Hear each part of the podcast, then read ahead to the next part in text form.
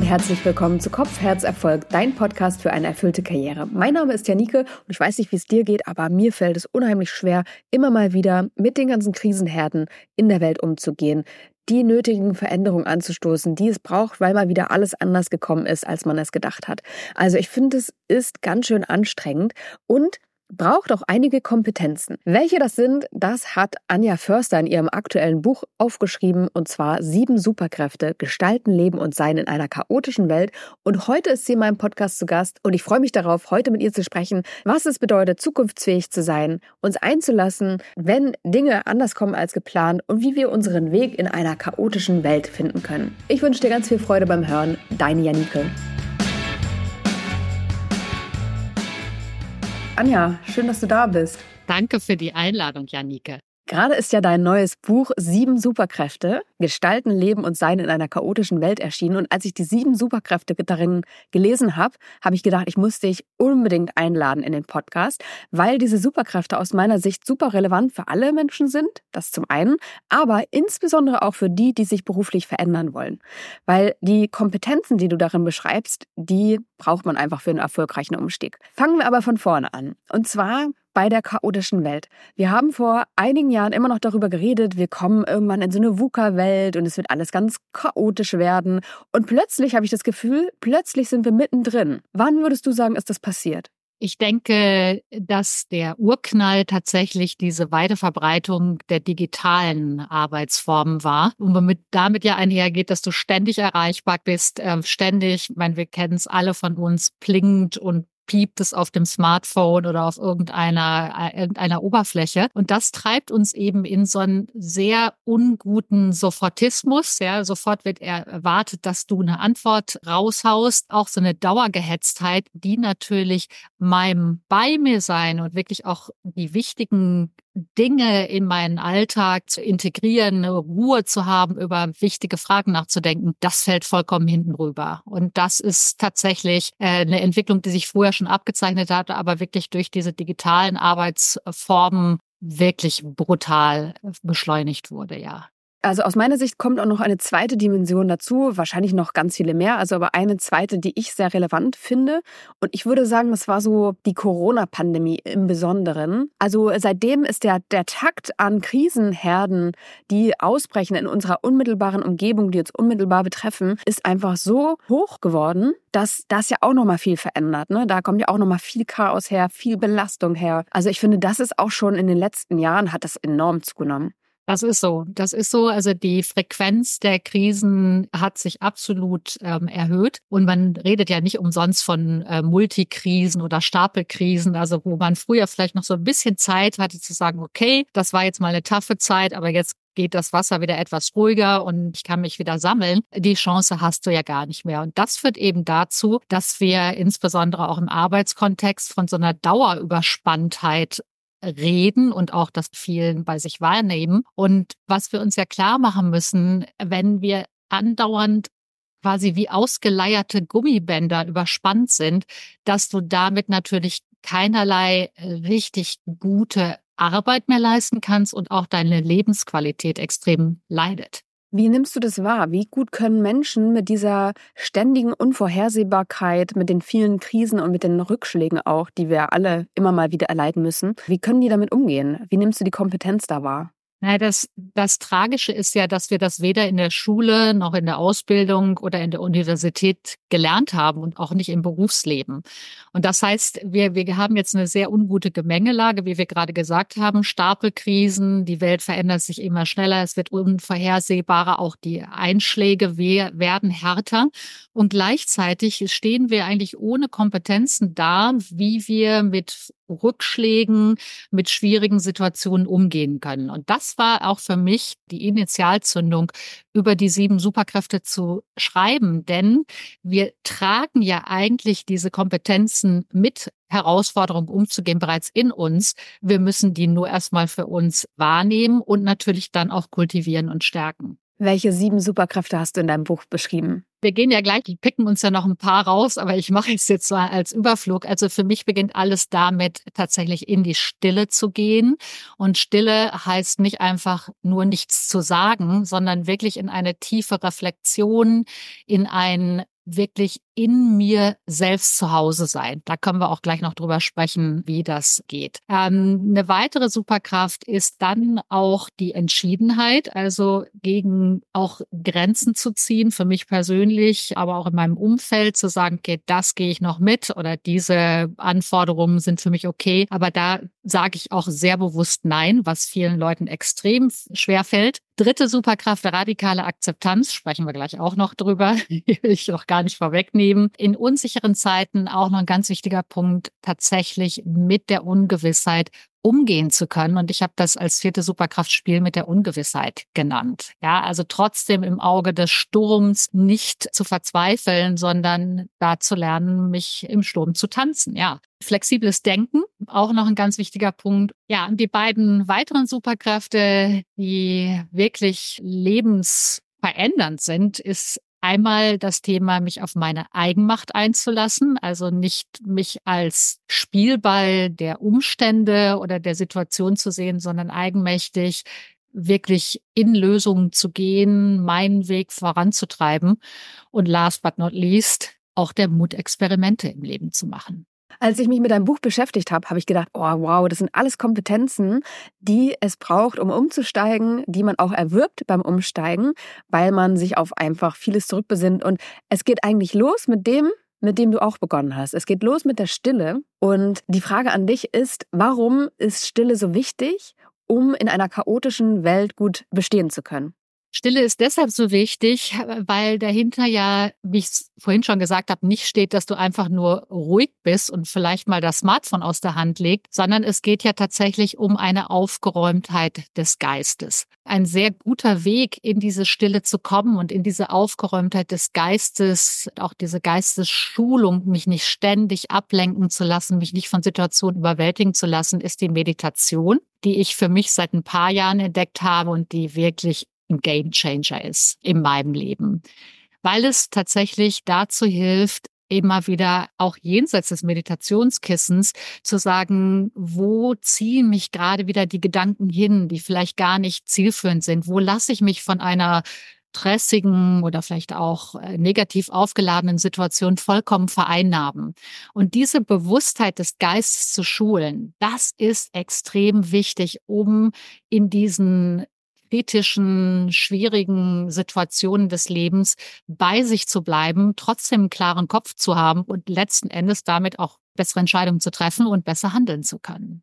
Ich habe nie so den Zugang gefunden, leider zur Meditation. Ich habe auch alles Mögliche ausprobiert, von Bodyscan über Achtsamkeitstechniken bis zu transzendentaler Meditation, was du ja auch machst. Und ich habe nie so richtig den Zugang gefunden. Aber was ich für mich so gefunden habe, ist, das habe ich auch in Zeiten gemacht, wo ich super viel unterwegs war, richtig viel erlebt habe. Zum Beispiel im Zug aus dem Fenster zu gucken und einfach nur aus dem Fenster zu gucken. Und ich habe teilweise so nach sieben Stunden war ich dann da und dachte, wow, wie konnte das denn passieren? Also wirklich lange Strecken einfach die Gedanken schweifen lassen und kommen lassen, was wollte. Und es hat mir so gut getan. Es war wirklich, wirklich wohltuend, entschleunigend, es entstresst, es macht Raum für Kreativität, also es ist wirklich gut. Also ich glaube auch sowas, allein sowas könnte es schon sein. Ja, es muss ja nicht immer, wer jetzt keinen Zugang zu Meditation hat oder so, aber allein sich Zeiten einzuräumen, wo nichts ist, einfach, wo man nichts muss und auch kein Input bekommt. Janike, das ist Meditation, was du gemacht hast. Du hast sie nur in anderer Form gemacht das ist Meditation. Das ist so ein Missverständnis, dass wir denken, wir müssen irgendwie im Lotussitz auf dem Kissen sitzen und 30 Minuten oder eine Stunde lang die Augen schließen. Tatsächlich ist auch Meditation im Grunde genommen im Hier und Jetzt zu sein. Und genau das hast du getan, indem du nämlich nicht die Gedanken dich hast dominieren lassen, sondern den Kopf im besten Sinne des Wortes leer gemacht hast und einfach im Hier und Jetzt die vorbeifahrende Landschaft beobachtet hast. Und auch das ist perfekt. Das freut mich jetzt. Sie bin ich doch eine erfolgreiche Meditatorin. Nee, wie sagt man? Ja, Du bist eine Meditierende. Ich bin eine Meditierende. Äh, ja, absolut. Das, das gefällt ja. mir. Das gefällt mir. Ja, nein, absolut. Und das ist ja auch das, was ich Führungskräften äh, sage. Ich, ich höre das ja auch von Führungskräften, die mir dann auch häufiger sagen, nee, weißt du, Anja, also ich finde das ja schon wichtig, runterzukommen und auch das, was Cal Newport ja sagt, wirklich Deep Work machen zu können und dazu eben diesen ruhigen Geist zu haben. Aber weißt du, ich gehe halt lieber morgens eine halbe Stunde spazieren. Ja, oder wie du es sagst, ich nutze die Zugfahrt, um aus dem Fenster zu schauen. Und das sind ja eben alles auch Meditationsformen, obwohl wir sie nicht so nennen. Und eben dieses Missverständnis ist aber, dass viele dann denken, Meditation hat so was Esoterisches. Nein, Meditation ist im Grunde, im Kern des Kerns eine Gedankenschulung ein Training, deinen Geist zur Ruhe zu bringen. Das Verrückte ist ja, wir trainieren ja auch im Sportstudio oder Leute gehen laufen, ja, und trainieren ihren Körper. Aber den Geist, das haben wir insbesondere im Westen nie irgendwie gelernt, dass das tatsächlich wichtig ist. Und was hat es für dich verändert, als du angefangen hast zu meditieren? Was, du hast gesagt, das war so ein sehr verändernder oder eine sehr verändernde Methode. Was hat es für dich verändert? Es hat im Innen und im Außen sehr, sehr viel verändert. Es hat im Innen bei mir verändert, dass ich sehr viel tiefer mit mir in Kontakt gekommen bin wirklich sehr viel mehr in mir, was zu Hause bin. Spüre, wie es mir geht, auch jenseits des Meditationskissen wahrnehme, beispielsweise, wenn Wut in mir hochsteigt. Und das Spannende ist ja, wenn du halt unachtsam durch die Welt gehst, dann ist eben ganz schnell da, dass so ein Wutknoll irgendwas triggert dich und du explodierst oder sagst demjenigen, der dich geärgert hat, halt richtig deine Meinung, was natürlich selten befruchtend ist, weil es sich hochschaukelt und noch mehr Konflikte gibt. Und dieses eben im Innen, diese Veränderung, die ich bei mir spüre, ist, dass ich tatsächlich sehr viel präziser meine Empfindungen wahrnehme und in dem Moment zum Beispiel, jetzt wenn so negative Gefühle wie Wut hochkommen, ich einfach auch die Chance habe, mich zu entscheiden. Lasse ich die Wut hochkommen? Das ist ja eine Entscheidung, ja, und sage, jetzt schlage ich halt richtig auf den Tisch. Nehme ich das aber vielleicht auch wahr und sage, es bringt in dieser Situation überhaupt nichts. Ganz im Gegenteil, es verschlimmert die Situation nur und ich entscheide mich, die Wut abzuwählen. Das hat wiederum ganz viel mit Eigenmacht der weiteren äh, Superkraft zu tun. Und seitdem das in meinem Leben ist, kann ich dir nur sagen, ich habe viel weniger Konflikte, obwohl es nicht heißt, und das ist ja auch immer so eine Verwechslung, dass Leute halt sagen, ja, irgendwie du gehst halt nur immer, sagst zu allem Ja und bist ganz lieb. Nein, du gehst trotzdem mit deiner Überzeugung und stehst ein für die Sachen, die du hast, aber du trägst sie nicht konfliktär aus. Und das ist für mich, das war ein echter Gamechanger im Leben. Also vom Innen ins Außen getragen. Ich beschäftige mich aktuell ähm, mit dem Thema Wut, besonders aufgrund unserer familiären Situation. Wir haben ein Kleinkind und da kommen halt solche Themen auf den Tisch. Und da würde ich gerne nochmal ergänzend dazugeben. Also ich finde, man darf Wut schon auch hochkommen lassen, weil es ja ein wichtiger Ratgeber ist. Die Frage ist, welche Strategie wählen wir, um es auszuleben? Also ich glaube, das ist ganz wichtig, auch das dem Raum zu geben. Aber ich muss mich ja nicht auf den Boden schmeißen, ja, und mit den Fäusten auf den Boden hauen oder ich muss auch niemanden anschreien, sondern für mich einen, einen Weg finden, diese Energie rauszulassen, umzuwandeln und dann zu sehen, und ich glaube, das ist das auch, was du meinst, ne, was steckt eigentlich dahinter, was brauche ich eigentlich gerade? Und mich dann darum zu kümmern, dass das auch umgesetzt wird. Ja, mit Kleinkindern kann ich total verstehen, dass das ein Riesenthema bei euch ist. Und Kleinkinder ja wirklich auch sehr aktiv, ist ja auch interessant, wie sie die Wut rauslassen, nämlich auf den Boden werfen und mit den Fäusten trommeln. Ne? Aber ich gebe dir mal ein anderes Beispiel aus meinem Kontext. Ich reise ja beruflich sehr viel zu äh, Vortragsveranstaltungen und ich tue das sehr gerne und sehr häufig mit der Deutschen Bahn im ICE in der ersten Klasse im Ruheabteil. Es gibt aber immer wieder Menschen, die nicht verstehen, dass sie im Ruheabteil sitzen und insofern munter in ihr Handy reinsprechen. Und wenn ich, bevor ich tatsächlich sehr in die Meditation gegangen bin, habe ich dann gemerkt, vor dir sitzt ein Dauerquatscher, so ein schwarzes Wutknäuel steigt in dir hoch und ich bin dann aufgestanden und habe dem richtig die Meinung gegeigt.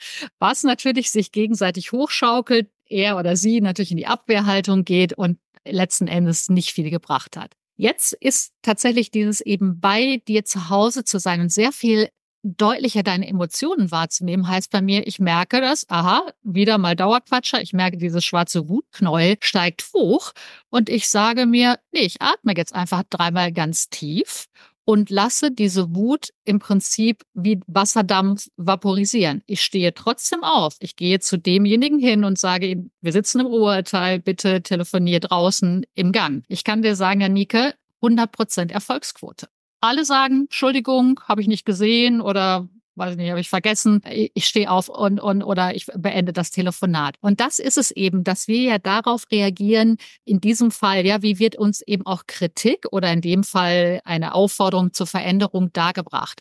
Und das ist eben für mich dieser Game Changer. Und ich stelle das auch mal im Führungskontext vor. Das ist ja jetzt nur ein kleines Beispiel in der Bahn. Es macht ja einen riesen Unterschied, wie wir auch auf Teamebene und in Führungsebene miteinander umgehen. Und ob das eben tatsächlich das Credo ist, eben aus der Ruhe heraus einen Verbesserungsvorschlag zu geben oder einen Änderungsauftrag oder eben den anderen anzublaffen. Und das ist der Gamechanger, der da drin steckt. Ja, total. Und was ich auch noch wichtig finde, ist, ähm, was du vorhin angesprochen hattest, ähm, diese Navigationsfähigkeit in sich selbst zu bekommen. Ja, wenn ich merke, was in mir los ist, durch die Stille, durch die Achtsamkeit, nehme ich wahr, was kommt da eigentlich auf, welche Emotionen sind da, dann habe ich daraus auch wieder eine Fähigkeit, meinen Weg zu finden, zu navigieren, umzugehen mit der Krise, mit der Herausforderung, mit, keine Ahnung, einem Ärgernis möglicherweise oder auch mit was Tollem. Und das ist so wichtig, weil ich finde, dadurch, dass eben sich so viel so schnell um uns herum verändert, wir können ja gar nicht mehr uns richtig an dem Außen orientieren, weil es ist dann ein ständiges Hin- und Hergeworfen sein. Aber durch diese Fähigkeit nach innen zu gucken, still zu werden, achtsam sich zu beobachten, können wir halt gucken, wie reagieren wir auf das, was wir eben im Außen jetzt nicht ändern können. Und wie gehen wir damit um? Wo können wir vielleicht doch was verändern? Wo müssen wir es akzeptieren? Wo können wir vielleicht die Situation verlassen? Aber diese Navigationsfähigkeit, das ist für mich was super Elementares, was du auch beschrieben hast. Ganz wichtiger Punkt, den du ansprichst, Jannike. Und der Zweite, du zahlst ja damit auch schon auf die nächste Superkraft ein, nämlich die radikale Akzeptanz.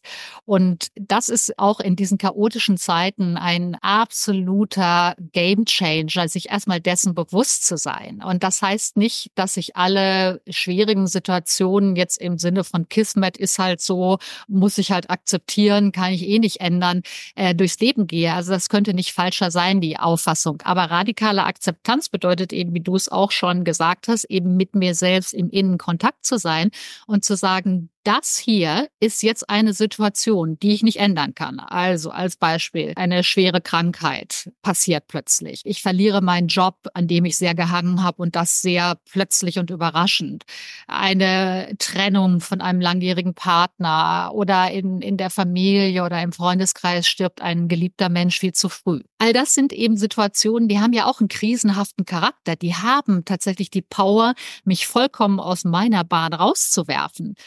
Trotzdem haben wir aber die Eigenmacht und auch die Fähigkeit, damit umzugehen. Und diese erste, wirklich wichtigste Schritt liegt eben darin zu sagen, ich nehme die Situation so an, weil ich kann sie in diesem Moment nicht ändern. Ich kann die Krankheit nicht wegbieben, ich kann den Rauschmiss nicht ungeschehen machen oder das finanzielle Desaster, was gerade passiert ist. Ich gehe also erstmal in die radikale Akzeptanz. Und das ist auch so ein Punkt, also weil wir ja sprechen über Strategien in chaotischen Zeiten, wo viele Menschen einen großen Irrtum aussitzen, nämlich sie gehen erstmal in die Abwehrarbeit, ja, und, und verschwenden im Grunde genommen ihre Energie darauf zu sagen, warum passiert mir das immer so gemein, das Leben, dass das mich jetzt gerade treffen muss. Und das ist vollkommen sinnlos, weil die Situation ist da. Und deswegen ist erstmal diese ruhige, bei sich bleiben Annahme erstmal der wichtigste Punkt, der natürlich unglaublich herausfordernd ist, wenn diese Situation sehr schmerzhaft ist. Das kann ich aber nur auch aus eigenem Erleben sagen. Das ist der Schritt, um dann quasi durch diese Akzeptanz hindurch in ein vernünftiges Handeln zu kommen, ja, und seine Energie oder deine Energie darauf zu konzentrieren, was könnten denn die nächsten Schritte sein? Wer könnte mich denn auch vielleicht in dieser schwierigen Situation unterstützen? Wie kann ich mich auch selbst am eigenen Schopf daraus ziehen? Und das ist unglaublich heilsam und wichtig, das für sich selbst zu entdecken. Ich beobachte das auch immer wieder bei dem Begleiten von Menschen in beruflicher Veränderung. Und da muss es noch nicht mal so eine heftige Krise sein. Was ich aber erlebe ist, Menschen sind unzufrieden, sie wollen was verändern. Sie haben aber genau im Kopf, was es sein darf. Also da, dahinter steht jetzt noch kein Beruf in dem Sinne, also sie haben keine Antwort, was genau, aber zum Beispiel, wie viel Geld muss es bringen? Darf man noch mal studieren müssen oder nicht? Darf das flexibles Arbeiten beinhalten oder nicht? Also die haben ganz viele Gedanken im Kopf, Pläne im Kopf, wie es zu sein hat. Also sie nehmen sozusagen das Ergebnis vorweg. Und meine Beobachtung ist, dass der wichtigste, der allerwichtigste Punkt in einem Umstiegsprozess der ist, zu sagen, ja, ich hatte eine Idee, aber ich lasse mich jetzt voll drauf ein. Ich lasse mich ein und ich akzeptiere, dass ich gerade die Antwort nicht habe und öffne mich für alles, was kommen mag. Und diese Akzeptanz der Unwissenheit eigentlich in diesem Prozess ist der Schlüsselpunkt, der Wendepunkt in diesem Prozess. Und ab diesem Punkt fängt es an zu gelingen. Das hätte ich selbst nicht besser sagen können, Janike. Das ist so, so wichtig. Und du kombinierst jetzt eigentlich zwei Superkräfte. Erstmal diese radikale Akzeptanz, es anzunehmen und dann aber gleichzeitig auch ein weiterer ganz wichtiger Punkt, eben diese Offenheit mitzubringen, kombiniert mit dem Loslassen von vorgefassten Meinungen, wie der Weg auszusehen hat, wie die Lösung sein soll.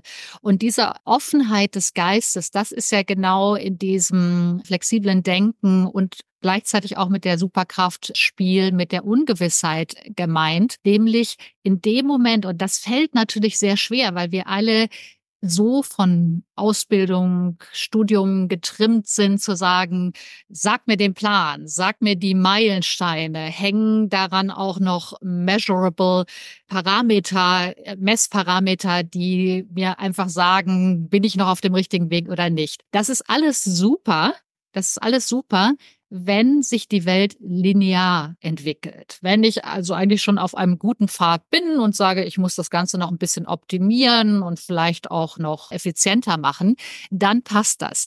Es ist aber gleichzeitig dein größter Feind, wenn du, und das meine ich sowohl auf Unternehmensebene wie auch auf privater Ebene, wenn du in einer sich radikal verändernden Umwelt steckst, wenn deine alten Gewissheiten und dein alter Weg eben nicht mehr der ist, der dich in die Zukunft trägt. Und dann stehen eben genau diese Planbarkeit, dieses ich habe schon eine Idee, wie es sein soll, ich hänge einfach nur noch Messgrößen da dran, dann sind das deine größten Feinde. Da musst du genau das Gegenteil tun und loslassen.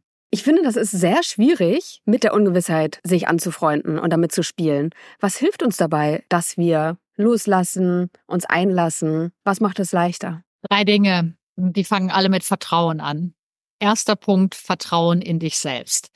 Das ist natürlich in Zeiten, in denen du das Gefühl hast, dass vielleicht der Boden unter deinen Füßen wackelig geworden ist, extrem schwer. Und gleichzeitig ist es aber mit der wichtigste Punkt, und da kommt natürlich dieses, was wir vorhin gesprochen haben, dieses in die Ruhe gehen, diese Reflexionsfähigkeit hilft da enorm, wirklich immer noch zu sagen, okay, das ist jetzt eine ungute Situation, ich habe auch noch nicht alle Antworten, aber ich glaube und ich bin fest davon überzeugt, am Ende wird es gut werden, auch wenn ich es jetzt noch nicht absehen kann, wie genau die Schritte des Weges aussehen. Also das meine ich eben mit diesem tiefen Vertrauen in dich selbst. Damit fängt alles an. Der zweite Punkt, Vertrauen in andere. Es mag Situationen im Leben geben, wo du einfach mit einer Entscheidung oder auch mit einer größeren Situation überfordert bist. Aber dafür gibt es brillante Coaches. Zum Beispiel, wenn ich jetzt sage, ich möchte mich beruflich umorientieren, ich bin aber einfach selbst mit dieser Entscheidung und den daran hängenden Parametern überfordert, dann kann ich eben auch zu dir gehen, ja, und mir helfen lassen. Und das ist ja oftmals so der verrückte Punkt, dass wir so der Überzeugung bin, nein, das muss ich alles mit mir selbst ausmachen. Und das ist so ein Eingeständnis dessen, wie auch ein Eingeständnis der Schwäche und das Gegenteil ist wahr. Also da wirklich auch Vertrauen in andere zu haben, die gut sind und die mir in diesen Situationen helfen können. Und der dritte Punkt ist Vertrauen in etwas Größeres.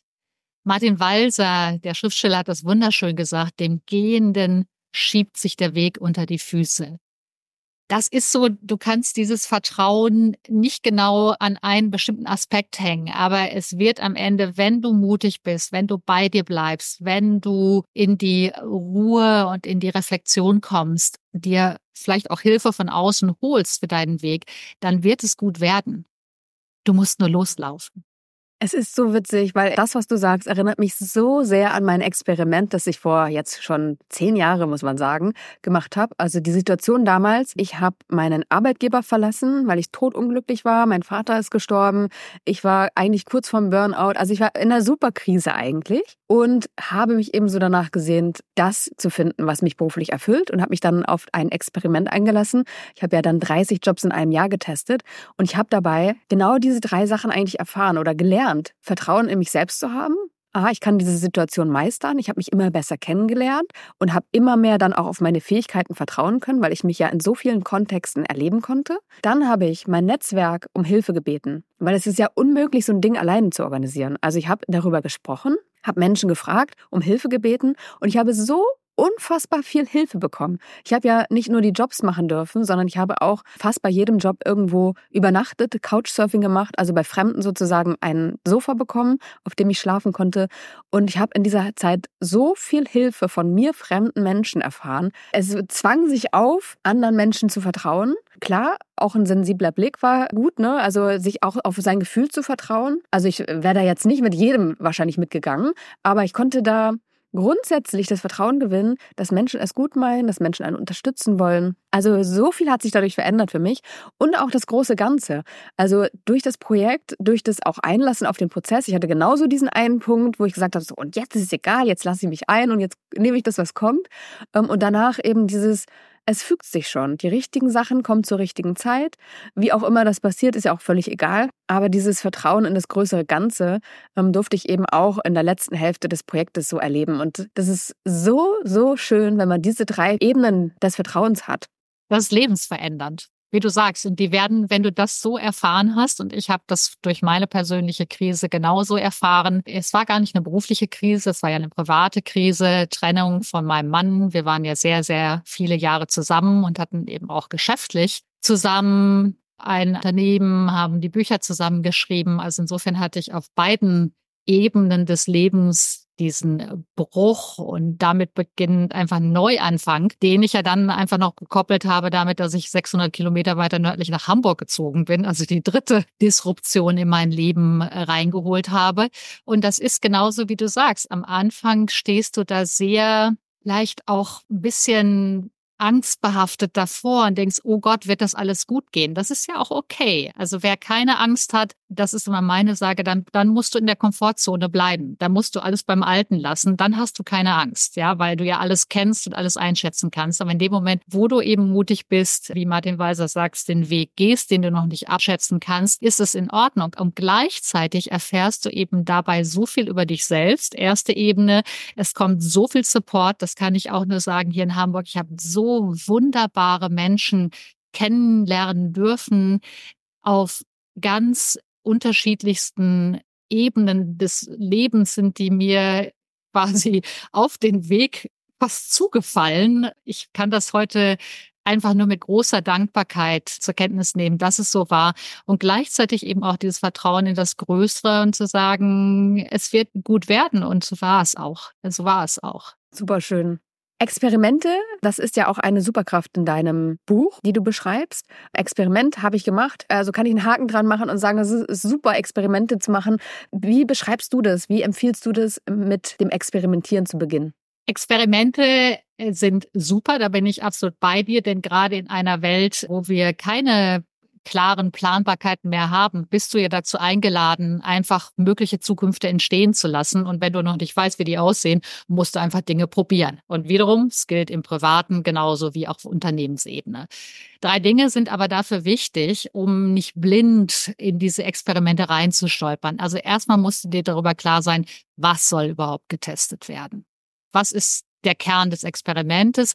Beispielsweise bei meinem Umzug nach Hamburg. Ich war mir ja nicht sicher, ob ich überhaupt im Norden mich wohlfühlen würde. Ich hatte kein richtiges Netzwerk hier in der Stadt. Und deswegen habe ich halt erstmal gesagt, okay, das Ziel meines Experimentes ist, erstmal zu testen, ob ich mich überhaupt im Norden wohlfühle, ob ich eine Wohnung finde, die mir gefällt. Und das waren wirklich die zwei Punkte, auf die ich geschaut habe.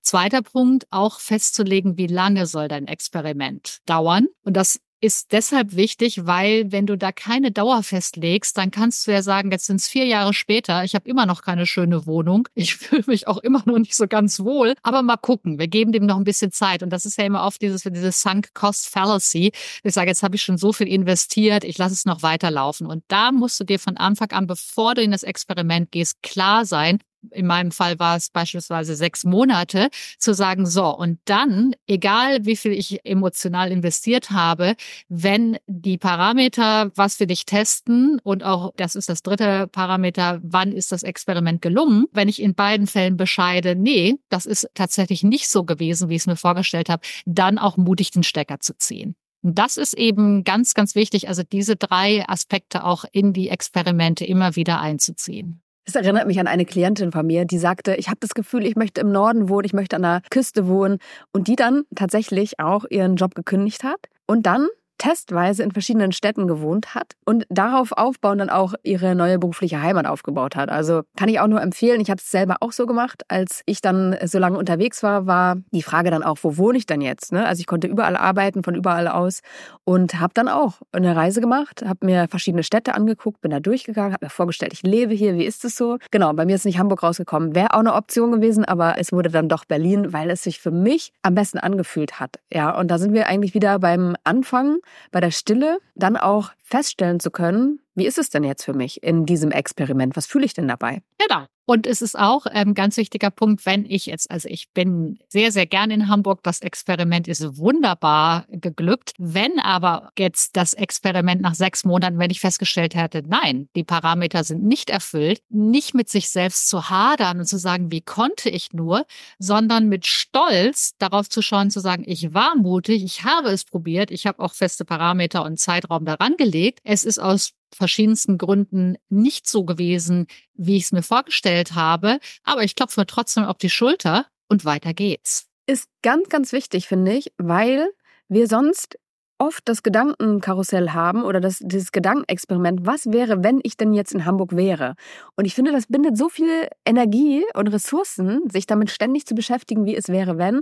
Besser einmal machen, einmal ausprobieren und dann sagen, Haken dran, das war's nicht. Und jetzt kann ich mich aber neuen Möglichkeiten öffnen. Genau das. Und das ist tatsächlich auch das, wenn du auf Interviews, gibt ja dieses wunderbare Buch, deren Autorin mir gerade nicht einfällt, ah, die australische Krankenschwester Bonnie. Where? Genau.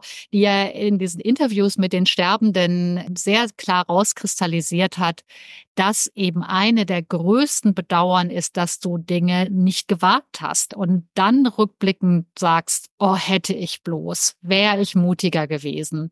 Und da ist die Superkraft der Experimente wirklich ein lebensverändernder Weg, nämlich genau auf dem Sterbebett zu sagen, du, ich habe das alles probiert, ich bin dabei innerlich gewachsen, ich habe sogar noch wahnsinnig tolle Leute kennengelernt. Ja, ich habe mir die ein oder andere blutige Nase geholt, weil das Experiment nicht so gegangen ist, wie ich es mir vorgestellt habe. Aber ich kann wirklich stolz auf mich sein. Und das finde ich ist eine sehr, sehr schöne Lebensbilanz. Anja, ich könnte noch stundenlang mit dir weitersprechen. Schließe aber hier an dieser Stelle. Sag Danke das war total motivierend, finde ich. Alles andere sehr gerne im Buch nachlesen. Sieben Superkräfte gestalten, leben und sein in einer chaotischen Welt von Anja Förster. Also vielen Dank, dass du da warst und alles Gute für dich. Dankeschön. Alles Gute für dich.